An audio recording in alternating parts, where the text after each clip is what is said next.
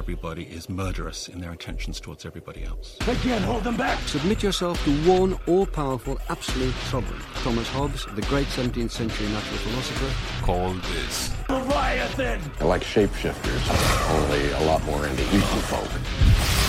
And nothing can kill them. Hey, Canadian not real.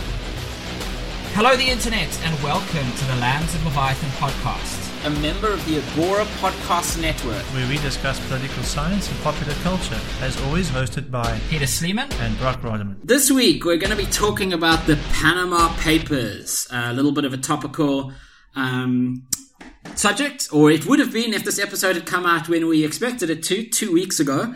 So, to all of our listeners, we would like to apologize for the delay. I know that we've said this before, but uh, Brock and I do live on opposite sides of the world, and we have a lot of inter. We have got a lot of cables and air between us, which can cause a lot of internet problems. Um, so yeah, we're very sorry about the delay. We were going to try and get back to our usual of one episode every two weeks, um, starting with this one again. So this one hopefully will be up soon. Um, but oh, I don't have to say that because they're listening to it, so it's not up. Okay, I'm going to cut this part out. Um, so yes, guys, sorry about the delay. Uh, again, technical interference causes all sorts of problems. But yeah, Brock, do you have any apologies to make? No, I'm, my conscience is clear.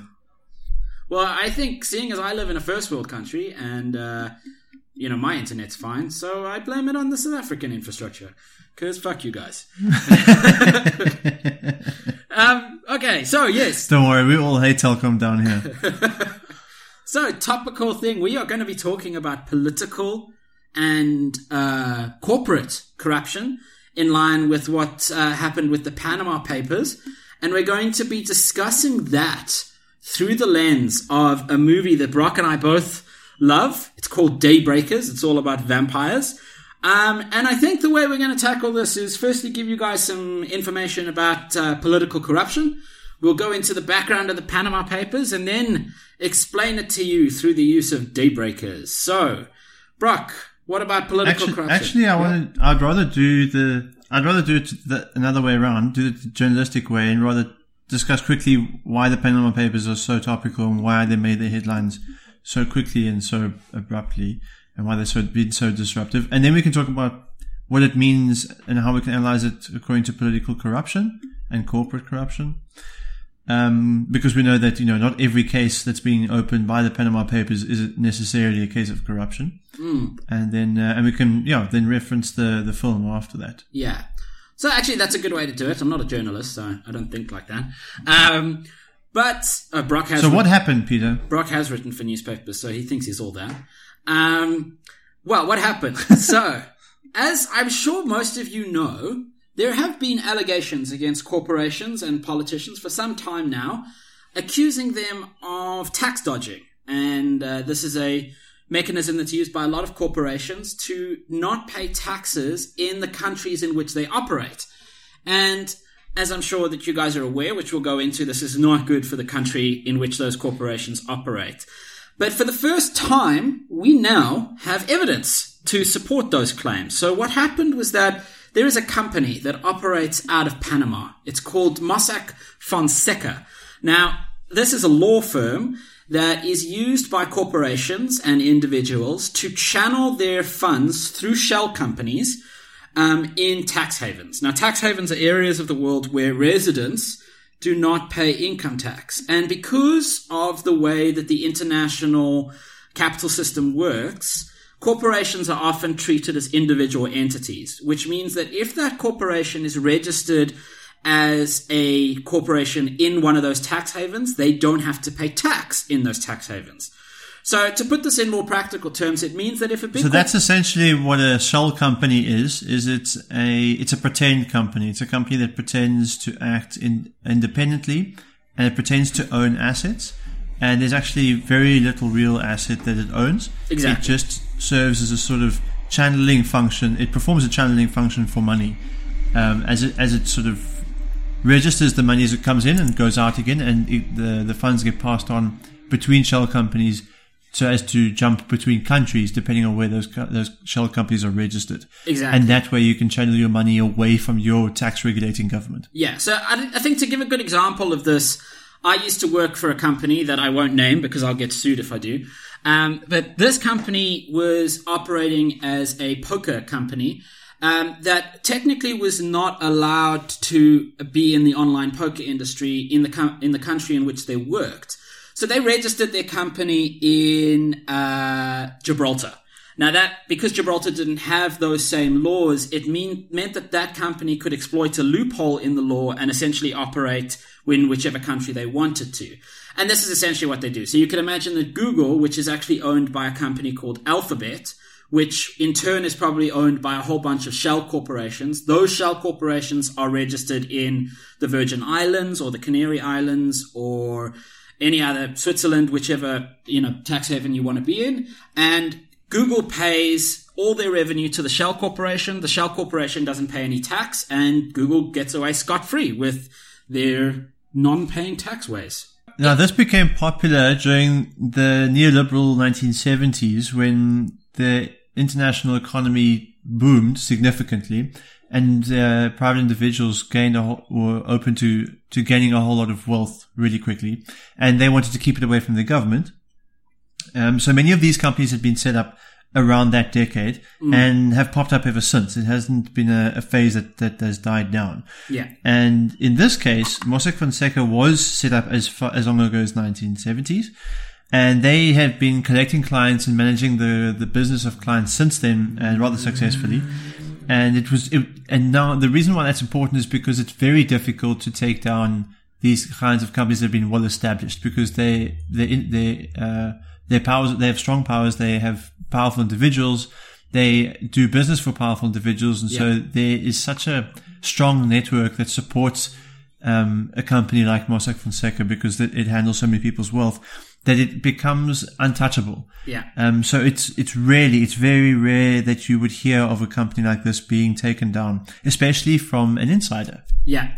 And I think just before we get into how the story was broken, what also makes this interesting is that, um, for those of you who don't know, the international rules on trade and international finance and international economy are incredibly complex. Like, so complex that there is really nobody on the planet who has a full understanding of how the system works because they are a hodgepodge of different legal systems that have been cobbled together. Some of those legal systems have been in existence since fucking the Dutch East India Trading Company.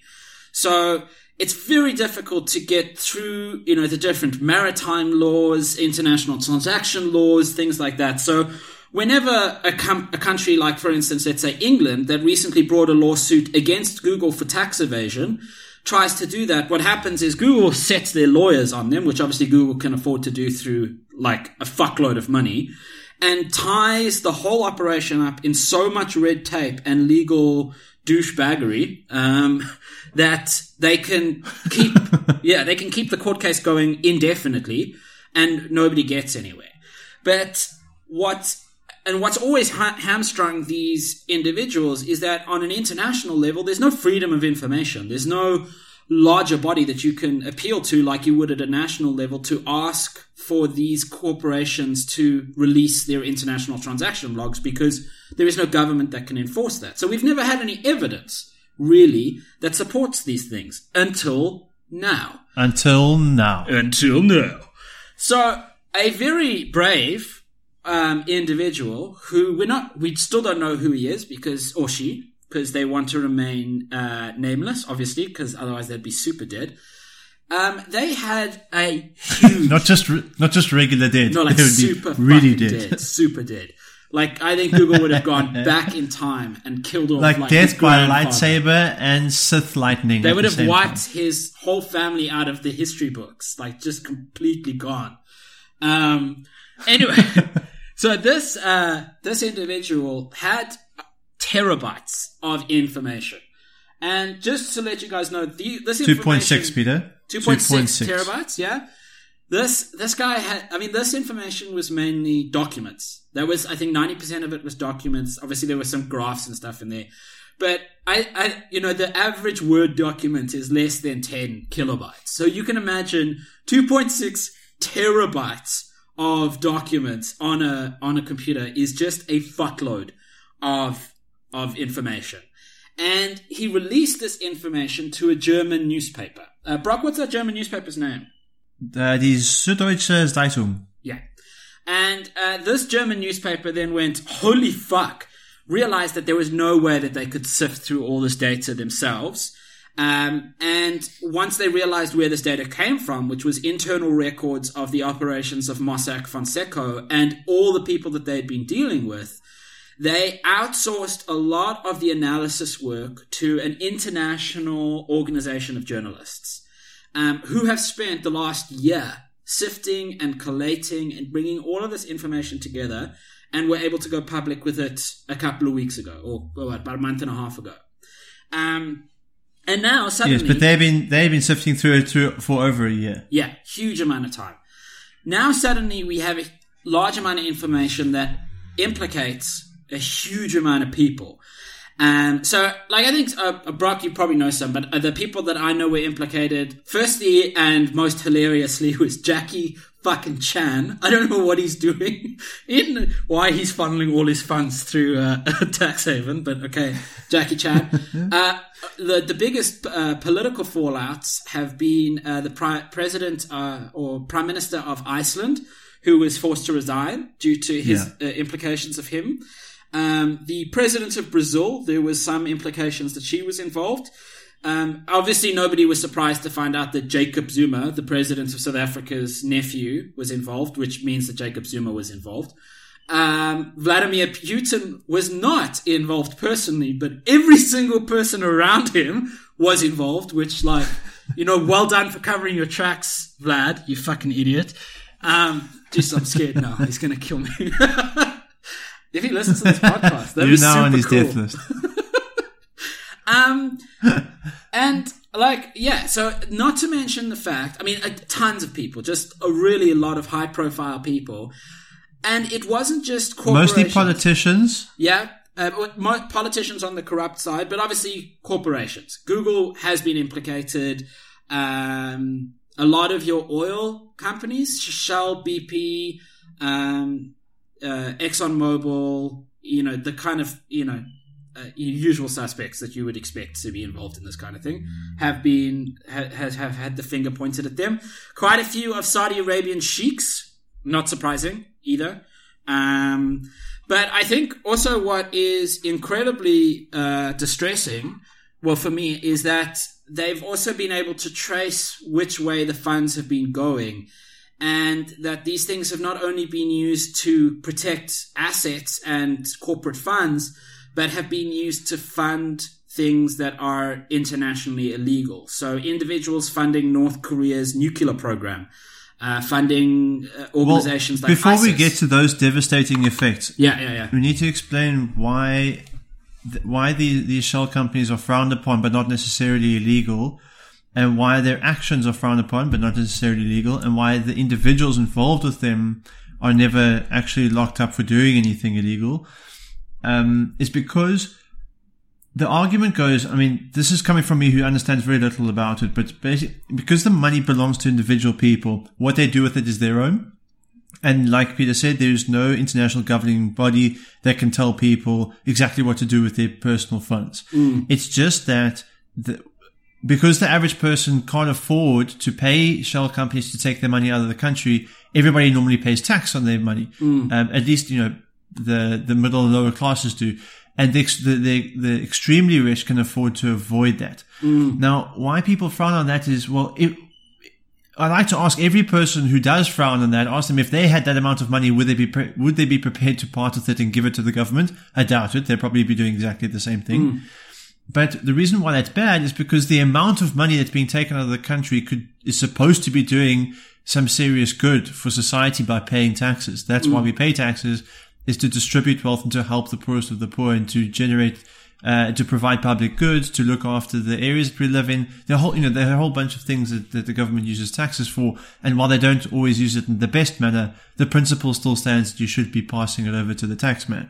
So by avoiding that, it's, it's, it's very much frowned upon. Um, and it's, uh, but not necessarily illegal until, like Peter says, you are- end up using your foreign deposits, your large foreign deposits of cash to fund illegal activities, such as being so stupid as to provide weapons to the, the, the Syrian army, for example, Yeah. or to rebels in, in Syria, And I know- or, or providing, you know, enriched uranium to, um, to terrorists. That's yeah, just- exactly. Yeah, I mean, That's to- when it becomes absolutely. And uh, well, I know also from a legalistic, you know, from a tax legal point of view, you get two things. You get tax avoidance, which is legal, and tax evasion, which is illegal. So, I mean, and everybody can do this. So, for instance, when you file your income tax uh, at the end of the year, at the end of the financial year, depending on you know where you live, depending on how that's done. But like for instance, in Australia, I file my income tax at the end of every year, and my accountant will say, okay, we can claim this, this, and this, and this, and we can avoid these specific taxes by utilizing different tax laws. That's called tax avoidance. So he's trying to decrease the amount of tax I pay as much as possible because I might be paying for a service that I never actually use or overpaying for a specific thing. Um, and that's completely legal. Every, most people do that. Most companies do that. Um, whenever that, whenever a government feels that that is being exploited, they will usually legislate against it to say, okay, no, we're putting a tax cap on this that certain people have to pay this or whatever. I mean, that gets very confusing. Tax evasion is where you go out of your way to not pay the tax that you are absolutely supposed to pay. So, for instance, all of you earning a paycheck at the moment, uh, depending on which country you're in, probably pay income tax. If you find a way around that, that's illegal. That's not tax avoidance. You are like legit stealing money from the government. So don't do that. That's that's not cool. Um, and again, as Brock says, that becomes even more illegal when you funnel that money through a shell company to fund ISIS. That's also super illegal. Don't do that either because why would you want to do that? It's ISIS. They're not good guys. um, but so Brock, That, yeah, that, that, that distinction's important to point out, and that it's also while we while it sounds um, easy to understand, even for some, a simpleton like myself, while you know ev- evasion is illegal and avoidance isn't, those lines, that, you know, there are bodies and bodies of people, lawyers and, and tax specialists who are employed to blur those lines, yeah. um, On- on and that, and it's in that grey zone. That, that that the companies like Mossack Fonseca exist. They Exactly. exist to right in between the, the black and the white. And that's, I mean, that's why So, tax law is its it only- own, its own speciality. I mean, there, there are people who specialize course. just in tax law. So, so with, so within this, so with- within this context, and it's, it's doubtful. Okay. It, it might make for splashy headlines if the Panama Papers had only named the people involved, but it turns out that they'd actually just had been up to some shady stuff and not necessarily illegal. And that case might go away. But because some of these funds had been used for illegal activities, now the case is going to stick around for a while and people are probably going to be investigated uh, for a lot longer and a lot more thoroughly than they would have been uh, if they, you know, if they'd actually just been storing their personal money away overseas. Um, Brock, I'd, I'd just actually like to ask you a question before you carry on, because I just had a thought. And we've brought this theory into play quite a few times, but this is, might just be a throwaway. Do you think that the people who are actively avoiding or evading tax are breaking the social contract with the state? Well, I think that that's answered by your um, distinction between tax avoidance and tax evasion. As soon as one breaks the law by evading tax, by not paying their taxes, they're effectively giving up on the on the state. They're saying that the government, that, who's employed by the state to carry out its tax mandate and distribute wealth for the bit for the improvement of society, they, we're saying that they're not capable of doing that. Yeah. And because we don't believe in the government, we don't believe in the state. So yes, you are definitely opting out. And, uh, and, you know, it, it's tax, tax evasion. Some people hold it up as some sort of achievement that you may manage to make it out of the system. But there, there's so, there's so many, um, negatives to that. There are so, it's such a controversial act that um, people don't really they don't realize how much of the social contract they're throwing away by doing so. I one you know what one figure that really impressed me was that internationally this kind of this kind of business at conservative estimates um, speculate that about between seven and ten trillion dollars gets funneled away from governments through these through tax havens every year. And, but in this case, with this leak, it's jumped now that they're able to prove that it's, it's closer to between 15 and 25 trillion dollars, and some even speculate as high as 35 trillion dollars is escaping the pockets of government. Now, whether you have faith in your government or not, as faulty as they can be, they are probably they are downright going to be better if they had more money. yeah. They they'll be able to carry out more projects. Sure, they might fail those projects. They might even steal some of that money, but it's just it's wrong to take that amount of money away from the from the this- state in which you live. This raises such an interesting point because um, I was having a conversation with a friend of mine who's like an ultra conservative uh, French. Uh, she's part of Front National, and she was talking about how the French state doesn't have enough money, but takes care of all the immigrants coming into the country, and obviously in a very Front National type way, saying that they should take care of their own people first and take care of immigrants second. And like, as much as people dismiss those arguments and say like, "Oh, you're just being racist," when you when you look at how much money is being funneled out of the country by these corporations, you might start to think that maybe the French government doesn't have enough money because nobody's paying their goddamn tax. So if the fucking corporations and these very shady businessmen and women, I mean, this is a gender equal society, we're paying their fair share. Everyone's guilty of corruption. Yeah, we're paying their fair share of tax. If the French government, as an example, would be able to take care of their own people, plus the immigrants and the asylum seekers from Syria, plus give everybody a goddamn fucking flat screen TV and everything else they wanted because it's trillions of dollars.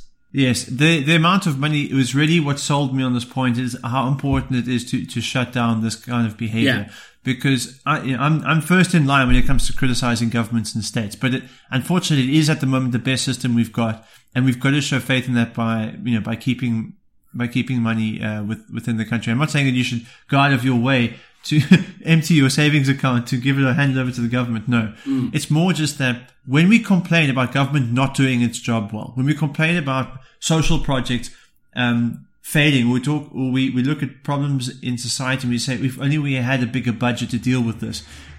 Guess who the culprits are? It's the people who are taking the money out of the country. So that's why it's so serious.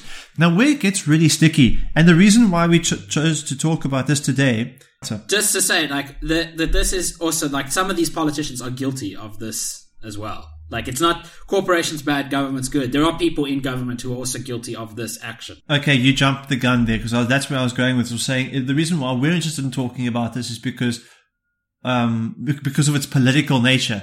The very few people. No, it's okay. Keep it in. The very the, the very people, the few people who are who are named and shamed in these Panama Papers, um, are the people who are supposed to be who are charged with spending public money. Because of the nature of the individuals, because most of them are politicians, they're exactly the type of people who you would think would want to keep their national budget together. They would want to keep it rolling. They would want to keep it fixed and inflated um, with as much public cash as possible. And, but instead, they're, they're funneling money out of the country, which just doesn't make sense. Why would you really want to underhand your own state? I can understand if you're a sports star and you've just gotten greedy and you've you made so much money, you actually just think, man, I, I deserve this. I'm actually going to take some of it and stash it away from myself.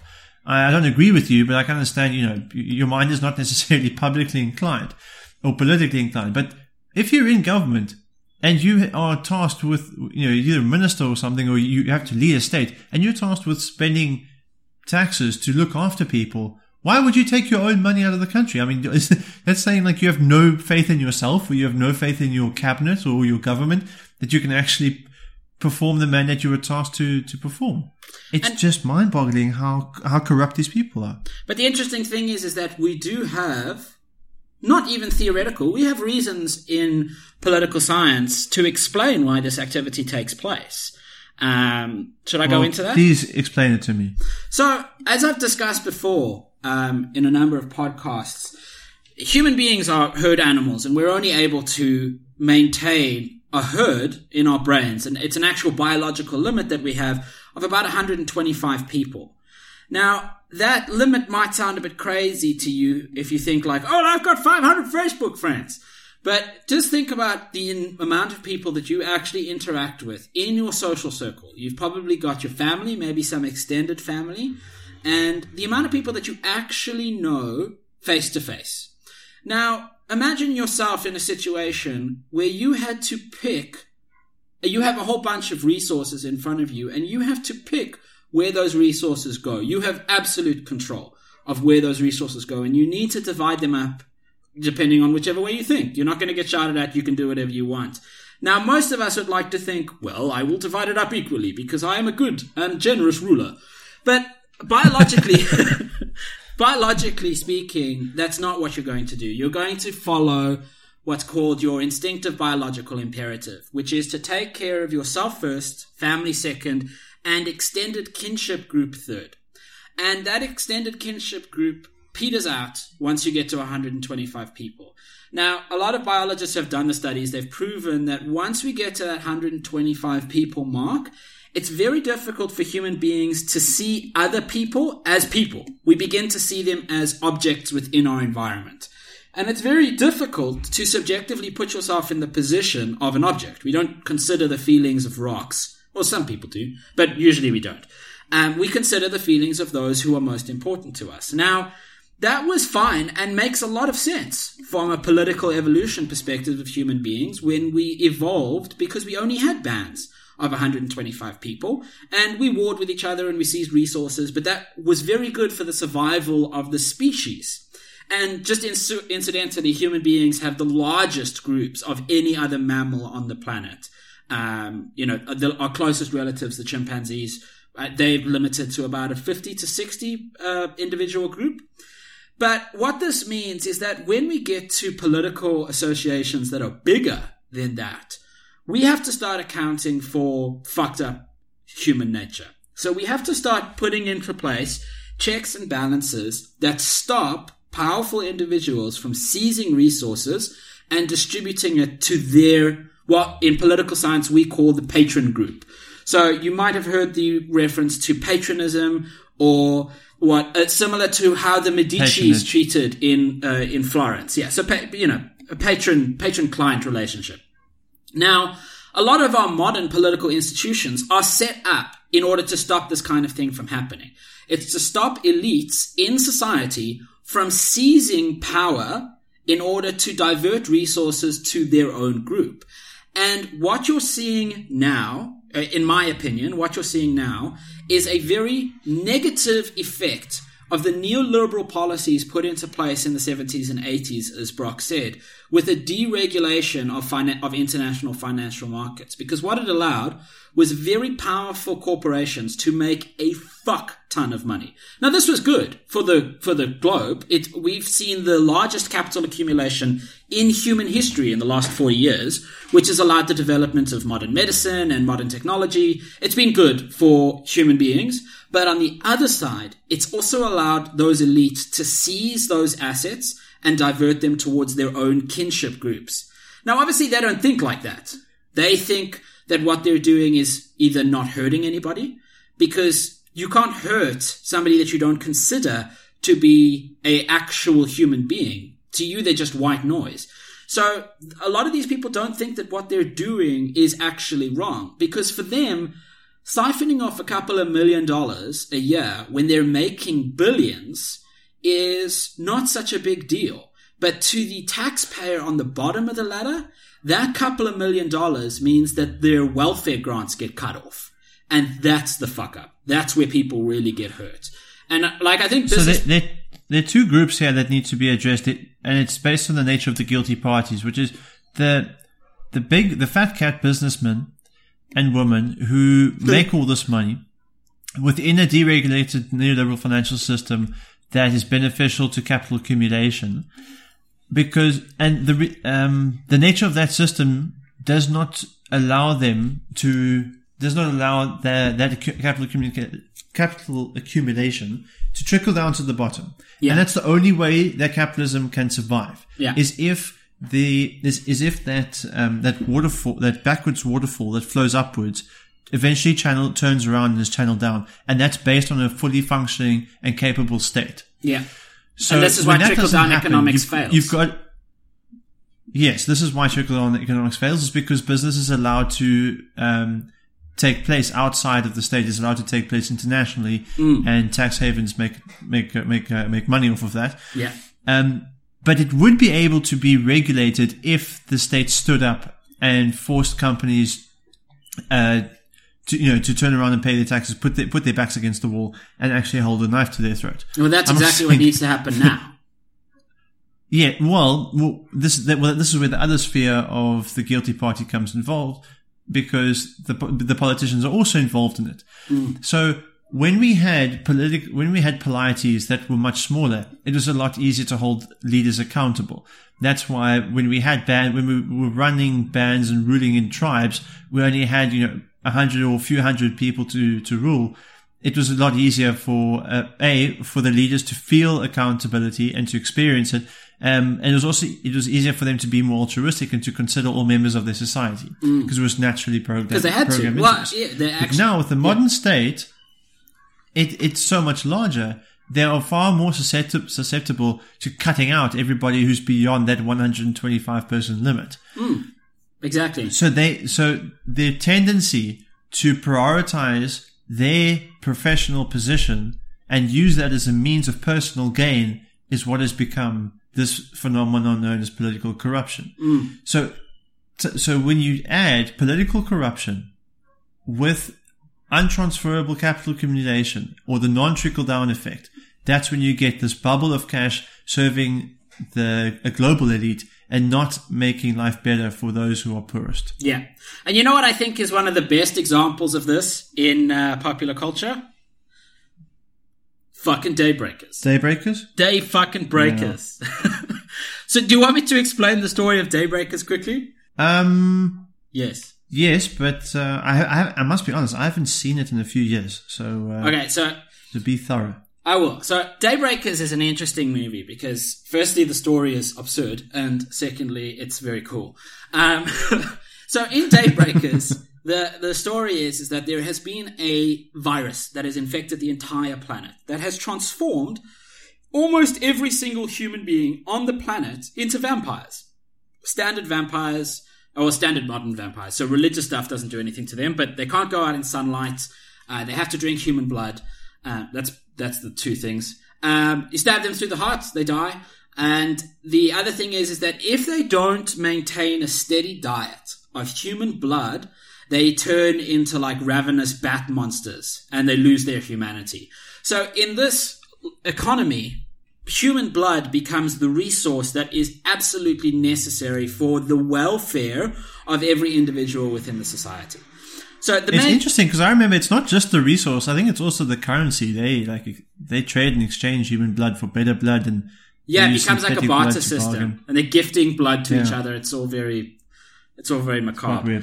Um, but we're introduced to the main character, who's Ethan Hawke, who's a, uh, a biologist. Um, he works to he works in a pharmaceutical company, trying to fabricate a artificial source of blood, basically creating a surplus of the resource that everybody needs. So pretty good guy. Everybody's happy. He's a like a vegan vampire. He doesn't drink from humans because he's introduced to us as a good guy, and uh, he only drinks from animals. So you know, yeah, Ethan Hawke. We're also introduced to his boss, who is played by Sam Neill, uh, the ma- one of the main characters from Jurassic Park. And uh, Sam Neill comes across as a very nice fatherly figure who's um, very, uh, you know, entrenched in this idea of, of helping out the multitude of humans. Now, what happens in this the rest of this movie is there's a whole lot of battles and there's a fight sequence and it's very cool. They but eventually what happens is they find a cure for vampirism. Willem Dafoe is then introduced to us as a person who's a human, but he used to be a vampire. And it turns out that you can cure vampirism by being uh, put in sunlight for the exact right amount of time. Um, I think that this was fairly lazy on the part of the screenwriters, but whatever. Um, so Ethan Hawke has now has this cure, and he goes back to his boss, and he after a whole bunch of other fight sequences, and he says, "Hey, everything's cool now. I have a cure for vampirism. Everything is going to be all right. We don't have to rely on the scarce resource anymore." Sam Neill then, through a whole bunch of exposition, tells us that before he was a vampire, he was a human who was dying of cancer. And the turning him into a vampire essentially gave him immortality. Plus, he is also the leader of the pharmaceutical company that now controls artificial blood, as well as the cure, as well as the normal blood supply that comes from humans. Which means that Sam Neill So basically, decides, he's like the Bill Gates of the vampire world. I like. I, I don't know. Bill Gates. I think Bill Gates is a nice guy. He's the Mark Zuckerberg of the vampire world. Yeah, just like his position in, in global power. That's what I mean. The richest motherfucker. That just yeah, he's huge. But he decides to a protect himself. You never see any extended family, which is unfortunate. Actually, I think he has a daughter. I can't remember. But you never see an extended family. But if he did have any extended family, he would be protecting them as well. But he decides to protect his own interests as opposed to those of society in general. So society would be better if he released the cure, told everybody about it, um, and brought society into a better way of life. But he decides, for his own reasoning, that he wants to keep control of the cure, the blood supply, as well as the artificial blood supply. And he says that if even if he releases the artificial blood supply, he's still going to keep normal blood because it'll drive that price up to a premium. So he's just being a super dick on all counts. But it shows, I mean, it's very hyperbolic, but it shows a very interesting idea of how this elite person who has managed to capture um, all the resources, what in an activity that we often call rent seeking in politics, he becomes the patron of the system that now all people have to Like a come to. Monopolist he mon- monopolizes the system, but he also he from a, like almost like a political corruption term, he does become a patron that people would have to patronize in order to gain access to those resources. He becomes the only person who can dabble in those resources, putting him in a very powerful position. Plus, he only takes care of his own interests or those of his friends and the the, the, people he patronizes. So it's a, I think it's a very good and very easy to understand metaphor of how this political corruption system happens, but in a very hyperbolic way. Yes, I think his character in the film accurately captures the meaning of corruption, which is that you use your office for personal benefit, personal Yeah. gain. You take uh, your an office or a mandate that has been given to you by the public, Yeah. or at least has some public implications, and you make it personally your own, and you use it to fulfill your own interest. If he weren't to do that, Hmm. if he would be were to be more altruistic and follow his true social purpose, then he would probably pay, pay more Hmm. attention to Ethan Hawke's character and try to get the Yeah. try and get the cure to vampirism out there and use and use his company to do that. But since he doesn't choose to do that, we get uh, we get the benefit of seeing how, how corrupt he is. I think there's an interesting uh, other thing here as well, in that when you when you're a person who is surrounded, like your 125 large group of people, if all the people that surround you are the exact have the same exact ideological background as you, and this doesn't come through in Daybreakers, but it does come through in movies like X Men where Stryker is doing stuff that is extremely immoral to Wolverine for the sake of what he thinks is the betterment of mankind.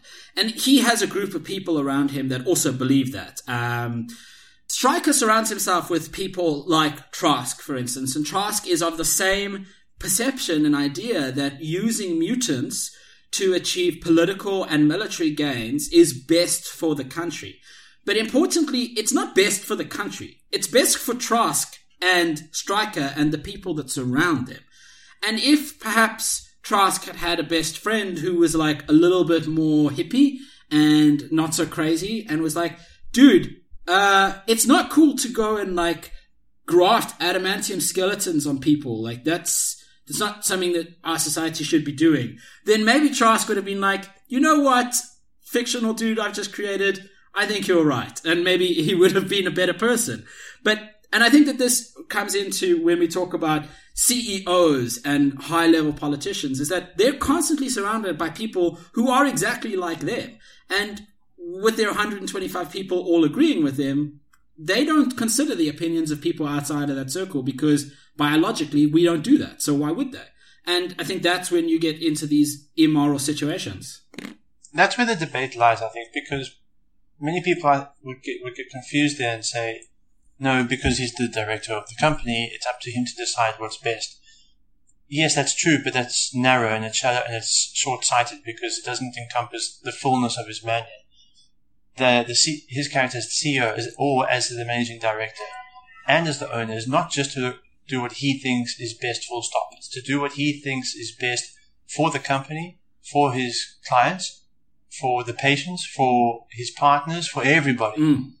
He's got a lot of responsibility to take on, and because he doesn't do that, because he only makes the decision to better his lifestyle and to suit his individual interests, you can see that he blindsides or he disregards and undermines the interests of other people, especially those who would look to the Mm. company to cure their vampirism. They're just completely ignored by him. And I think that that's, we don't, that the state doesn't have to take care of the people because we pay them taxes. That's how the state takes care of the people. The state has to take care of the people because they have a moral and ethical responsibility to do so. Every single person in society has a moral and ethical responsibility to take care of those around them. And I mean, those are, those are conceptual fabrications. Those are social constructs that we've constructed that doesn't make them any less important. And that CEOs aren't exempt just because they're CEO. And I think that this is also, this is a, a, another negative, um, effect of the neoliberal agenda. Well, I hate, it's not an agenda. The neoliberal turn, um, agenda makes it sound like there's a conspiracy. Um, is that, you know, Margaret Thatcher and Ronald Reagan said that you know, private businesses know best about how they should run their businesses, which, to be frank, I agree with. Private businesses do know best about how they should run their businesses. However, that's not an open license to do whatever the fuck you want. You still have a responsibility. And, and it's, it's, it's shocking to me that it's only been in what, the last 10 years that we've really started to pound this idea of corporate responsibility. I agree with you, yes. I think it's a good idea. We should also keep in mind that there's a necessity for a clean divorce between a public mandate and a private mandate. That government Mm. and uh, sorry, not government. Let's talk about private business and individuals. They don't have pub- a public mandate directly. They're not Yeah. charged with looking after the, the country directly. They don't have to usher, uh, write up policy and implement legislation. Mm. That's government's job. And we need government to do that, and we believe that government is capable of doing that. Otherwise, we wouldn't have set up the state. They might have failings, they might come short, and it's our responsibility to keep them in check and, and to improve that because it, because we believe in representation. But it's not just their responsibility. We don't because if we were to say that it's just up to government to run the country, then we then all we get to do is benefit from the rights, but that would not entail the responsibilities of citizens to to to take on the responsibilities of those rights. So if we want the right to enjoy life and to pursue our business and to look after our families as we see fit, then we also have the responsibility to do that and to help those that can't uh, help those people that can't do it themselves, help people that are in, that um, that are incapable of doing it themselves and are therefore look to other people, both the public sphere, both public actors like government and private actors, to help them out. It doesn't. We can't just trust in profit margins and in the growth of the business and looking after our employees to take care of that. There's something more to the private mandate. If we thought that that's all that it took from us, private individuals, then we didn't. Then we then we wouldn't have created the state. We would all we would need is a corporate state. We'd make the CEO of the biggest company. We'd make them the president of the state. Uh, but to but to keep capitalism in check and to make it run, to make it function fully, we have to make sure that the public mandate exists with government and that we buy into that mandate and we help out in our own small way. But in terms of its actual, you know, in, in terms of asking the question, what comes now after the Panama Papers? How do we stop this kind of thing from happening again? Obviously, uh, if everybody had a, you know, a very strong moral center and an ethical way of doing things, of course, that raises a whole bunch of other questions of, you know, which morality, what kind of ethical decision making? Is it utilitarian? Is it deontological? Is it Christian morality? You know, it does raise a whole bunch of other philosophical questions. But I think importantly is this notion that when you are encased in a a corrupt organization, you might not necessarily see that organization as corrupt. I don't know. I, I, maybe this argument might fall apart on me. I, I can't imagine that Sepp Blatter feels that he's not. I don't know how that guy justifies what he does to himself, but you know, he might be the exception. I, I, do, I, I do think that a lot of CEOs, if you went to them and, and they would, you know, they had to give you an honest answer and you said, do you think that what you're doing is bad?